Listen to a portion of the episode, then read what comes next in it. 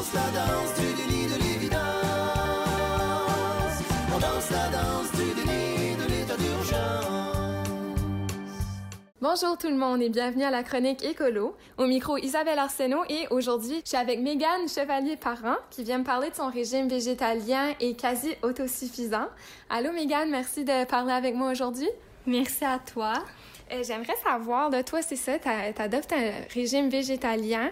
Euh, D'où ça a commencé tout ça et ça fait combien de temps? Ça fait environ huit ans que j'ai un régime végétarien, puis maintenant je suis végane. Puis euh, tout ça a commencé pour moi dans un cours de philosophie que j'ai eu. Puis le professeur nous avait demandé de faire un travail final, il fallait choisir une question.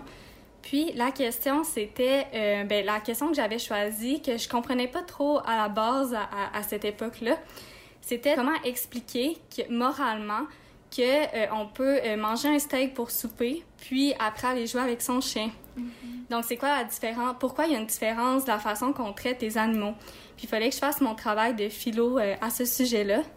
Puis je suis arrivée chez moi, puis euh, j'ai fait mes recherches, puis je suis tombée sur le documentaire Earthling. C'était un documentaire qui avait pris cinq ans à faire, puis ça dénonçait toute l'exploitation animale dans différentes sphères euh, de la vie. Puis j'ai trouvé, euh, ça a été vraiment euh, horrible à écouter. J'ai euh, pleuré, euh, j'en ai, j'en ai même été malade. Puis à partir de ce, moment, ce moment-là, c'était terminé pour moi la viande Il y a eu comme un déclic qui s'est fait. un gros déclic. Puis après, donc là, ça, c'était vraiment mon côté plus émotionnel. Puis après, mon côté rationnel est embarqué. Puis, ce que j'aime beaucoup lire des, euh, des euh, recherches scientifiques et tout. Donc après, j'ai lu beaucoup de recherches scientifiques à ce sujet-là pour savoir est-ce que c'est valable au niveau de la santé. Parce que c'est sûr qu'il fallait que je pense aussi à ce niveau-là. Puis, euh, en lisant les recherches scientifiques, beaucoup aussi des travaux de, différents médecins, nutritionnistes, puis j'ai réalisé que oui, c'était et même que ça pouvait avoir beaucoup de bénéfices. Puis après, j'ai appris que ça avait aussi un impact positif au niveau de l'environnement. Donc tout ça est venu ensemble, puis ma santé s'est grandement améliorée. J'avais souffert de plusieurs différents problèmes de santé euh, dans mon enfance, que je prenais des médicaments euh, à cause de ça. Puis euh, après avoir changé mon alimentation, euh, tout, j'ai plus aucun problème. J'ai, je n'ai pas repris de médicaments. Euh, puis ça m'a vraiment aidé à ce niveau-là aussi. Donc c'était, ce n'était que positif. C'est juste pour dire là, les effets de la viande qu'on connaît pas toujours, est-ce que ça a sur le corps? Euh, Puis là, toi, une fois que tu as décidé que tu allais adopter un régime végétarien, ensuite végétalien, il faut quand même que tu puises dans certaines sources pour recevoir tes vitamines, tes nutriments nécessaires. Comment tu fais pour savoir, euh, comment tu fais pour avoir les bons nutriments, puis de bien te nourrir? En fait, c'est beaucoup de recherches. Quand j'ai euh, été d'abord végétarienne, euh, je m'étais pas beaucoup informée euh, aux différents nutriments. En fait, euh, bon, j'étais allée prendre des prises de sang pour savoir si tout était correct à ce niveau-là. Mes prises de sang étaient correctes aussi avec mon médecin. Après, au niveau de la naturopathie, là, on peut s'informer avec des naturopathes pour savoir, des nutritionnistes aussi. Je pense que c'est important quand on, on, on adopte un régime végétalien de, de, s'in- de s'informer euh, par rapport à ça. euh, pour bien faire les changements, connaître un peu plus ça, parce qu'il y a beaucoup d'informations, puis c'est des informations qui sont vraiment intéressantes aussi au niveau de la santé. Puis euh, moi, j'ai aussi eu des, ben, des personnes, des, des chaînes YouTube, que j'écoutais des, des nutritionnistes, des médecins, etc., qui sont vraiment pour un régime végétalien. Donc ça aussi, ça peut vraiment aider à trouver les différents euh, nutriments. Il y a la fameuse vitamine B12. Euh, ben la, la vitamine B12, c'est un sujet qui est très, très controversé, par contre. Donc, c'est sûr que je vais pas euh, aller euh, Trop creux dans, là-dedans. On pourrait en parler pendant des heures et des heures. C'est vraiment fascinant, la vitamine B12. Euh, Il y a, il y a beaucoup de personnes qui ont euh, différentes opinions. Les, il y a certaines études aussi qui démontrent différentes choses. Euh, il y avait une étude que j'avais trouvée vraiment pertinente qui avait été faite, euh, si je me trompe pas, en Corée du Sud. C'était des recherchistes qui s'étaient posé la question pourquoi parce que là-bas la majorité de la population avait un régime de végétalien euh, de environ 90%, puis le reste est majoritairement du poisson.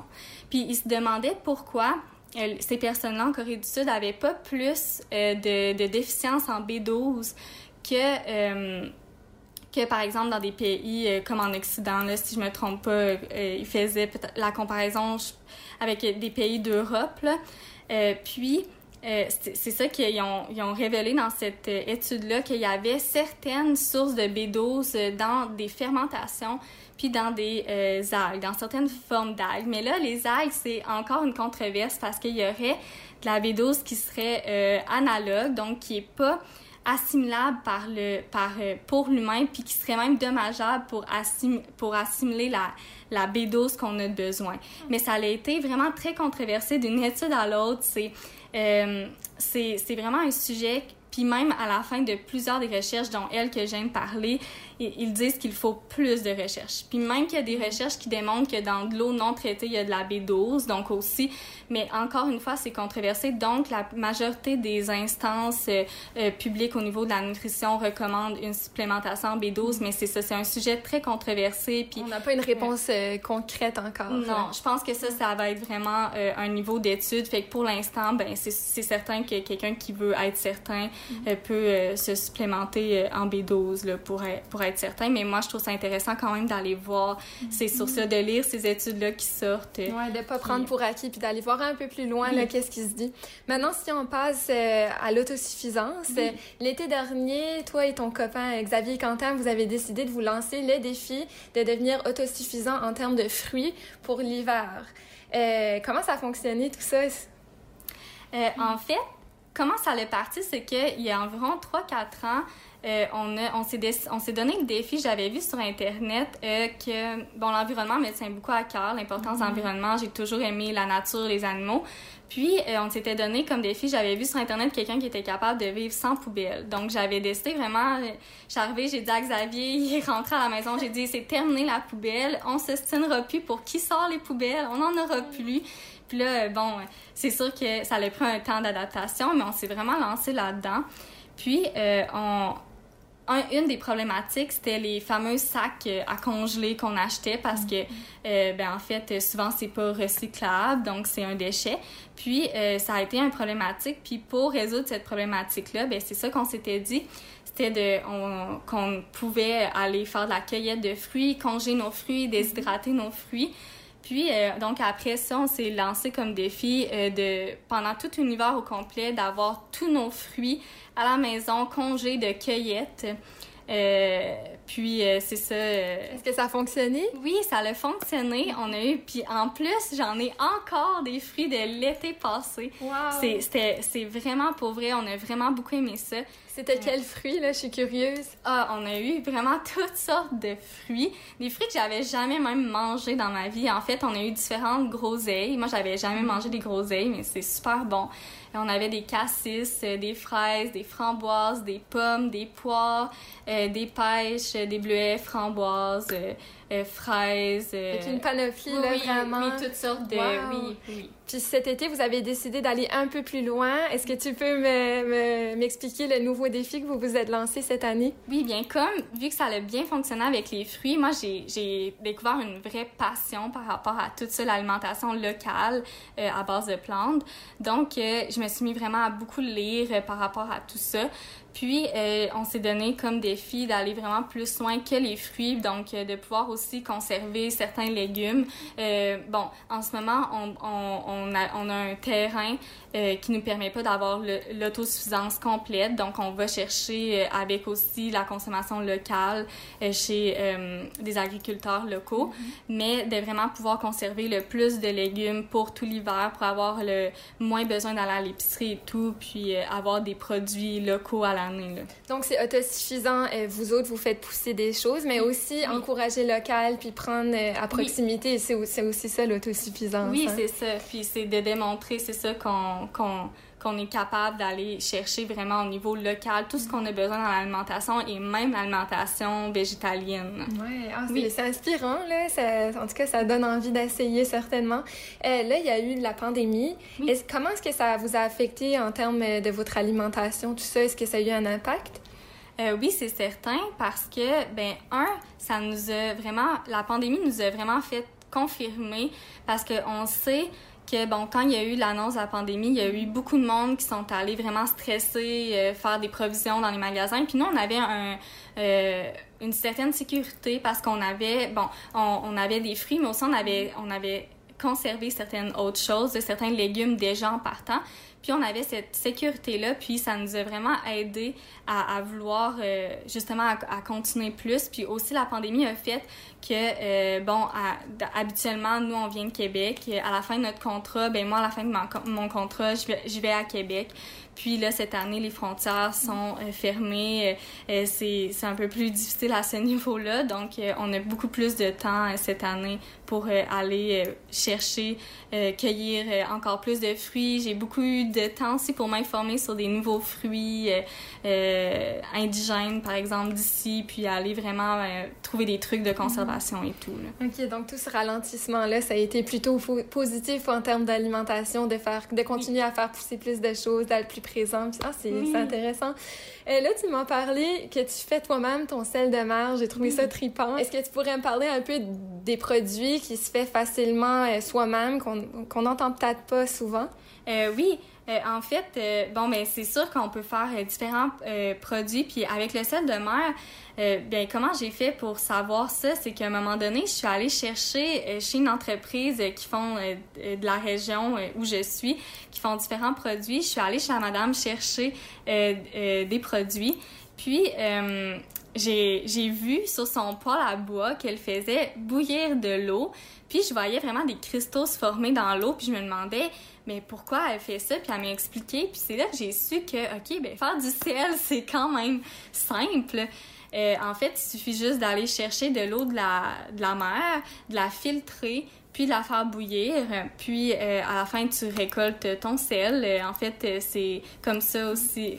C'est du vrai sel de, mer. Oui, oui vraiment. puis tu sais de où ça vient. Puis euh, non, puis ça, ça c'est vraiment du sel. Là. Mm -hmm. Oui.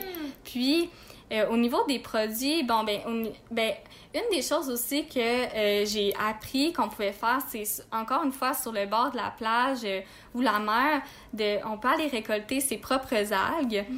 puis faire de l'engrais avec pour le jardin. aussi, on peut aussi aller récolter différentes plantes dans la nature, puis faire de l'engrais aussi pour le jardin au lieu d'utiliser des, des de l'engrais synthétique, comme euh, par exemple, moi, nous, on n'utilise pas de fumier.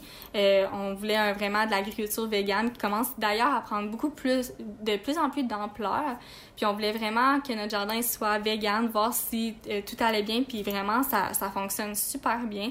Puis euh, sinon, au niveau des produits, ben c'est pas nécessairement des produits, mais qu'est-ce que je pense qui, qui est vraiment fascinant, c'est la, les, les, les fruits qu'on a euh, ici, même qui sont indigènes pour certains, d'ici au Canada, qu'on a oublié euh, ou qu'on on a un peu, euh, euh qu'on n'a pas vraiment commercialisé ou qu'on a un peu perdu ça. Puis je trouve ça fascinant de relire les livres, puis de, de redécouvrir ces fruits-là comme euh, il y a la mélanchier. En fait, c'est un, c'est c'est indigène d'ici, donc ça pousse dans nos régions, euh, c'est adapté à nos climats, puis c'est un, un, fruit qui, euh, qui euh, goûte euh, sucré, puis est bon, puis qu'on peut faire, ça commence à être à nouveau développé dans le coin de la Gaspésie, mais c'est tout des, des fruits qu'on, qu'on, que je trouve ça fascinant de redécouvrir, d'aller cueillir par exemple aussi des baies d'aubépine que je connaissais pas. Il y a, il y a même un fruit qui s'appelle le pawpaw que en fait, c'est comme une boule jaune qui a des graines dedans, puis ça goûte un mélange de mangue et de banane. Puis ça pousse super bien, puis ça serait indigène. Bon, il y a encore une petite controverse, mais euh, ça serait probablement indigène des régions de zone 5 là, du, de l'Ontario puis du sud du Québec. Mmh. Mais, Mais ça donne des... envie de découvrir ces fruits-là. Oui, là. oui, c'est vraiment, c'est vraiment fascinant. On a une belle diversité qu'on a parfois oublié mmh. un peu, puis que ça, donne, ça vaut vraiment la peine de redécouvrir tout ça. Là. Ben, peut-être qu'on retrouvera ces fruits-là dans nos en tout cas, peut-être que tu en feras la vente dans un marché près de chez nous, là, on sait jamais. on sait jamais. euh, là, pour terminer, j'aimerais savoir si tu avais vraiment comme quelques conseils là, de base à donner à quelqu'un qui aimerait adopter un mode de vie plus vert. Tu lui dirais quoi? Je pense que la clé, euh, c'est vraiment d'y aller avec ce que nous, on, on, on ressent qu'on est capable de faire pour le moment. Euh, de aller vraiment à son rythme, de s'informer par rapport à tout ça. Il y a différents aspects euh, verts, hein? il y a comme le zéro déchet. Donc, on, on peut y aller avec, par exemple, des gestes comme euh, composter. Au niveau euh, de, de l'alimentation, bon, c'est sûr que les études, de plus en plus de rapports démontrent qu'une alimentation végétalienne euh, serait vraiment avec un impact beaucoup plus positif sur l'environnement. on peut lire les rapports, par exemple, de la FAO à ce sujet-là mais c'est de s'informer. Puis comme on en a parlé tantôt, puis si on n'est pas à propos de certains nutriments, euh, c'est un, un, monde qui est vraiment fascinant. Puis on peut s'informer, puis euh, en apprendre davantage là-dessus. Moi, ça serait ça mon conseil. Puis tu sais, au niveau, euh, si on voudrait commencer dans dans la l'autosuffisance, euh, mais la semi-autosuffisance, commencer des petits gestes. Par exemple, si euh, on s'entend qu'il faut aussi être réaliste face à notre à, notre situation de vie, mais si juste pendant l'été, euh, euh on va cueillir, la personne décide d'aller cueillir des fraises puis des congés pour l'hiver, puis même si c'est juste ça qu'elle va avoir fait, ben ça va être ça va être quelque chose que la personne, tu sais, petit à petit va pouvoir vraiment mettre dans son mode de vie. Là. Parce qu'il y a aussi un peu le tabou que c'est compliqué, mais ça n'a pas besoin de l'être. Justement, ça peut être des gestes simples, puis après, quand tu y prends goût, ça s'accumule, j'imagine, petit à petit. Oui, puis c'est vraiment... C'est sûr que c'est beaucoup d'apprentissage, de, de, euh, puis on fait des erreurs. Ben, nous, en tout cas, on a fait des erreurs à, ce niveau-là, mais on apprend à travers cette route-là de, se lancer, de pas avoir peur de commencer à faire des gestes, puis de, de se faire confiance par rapport à ça, parce qu'on est dans une euh, situation environnementale, planétaire, où c'est vraiment, vraiment important de, de, de, faire attention à cette nature-là. Puis c'est de pas, c'est d'arrêter de dire je vais le faire demain. C'est de, c'est de commencer aujourd'hui avec un petit geste, puis c'est les, les réussites qui font qu'on a, on, on gagne confiance, puis que là, on a envie de faire plus. Puis c'est, c'est vraiment, je pense que c'est important d'agir en ce moment. Hein avec tout ce qui se passe. Euh, puis c'est bénéfique. Là. Mm-hmm. Ben, c'est très bien dit tout ça. Euh, merci Mégane Chevalier-Parent d'avoir euh, discuté avec moi. Mais ben, merci à toi.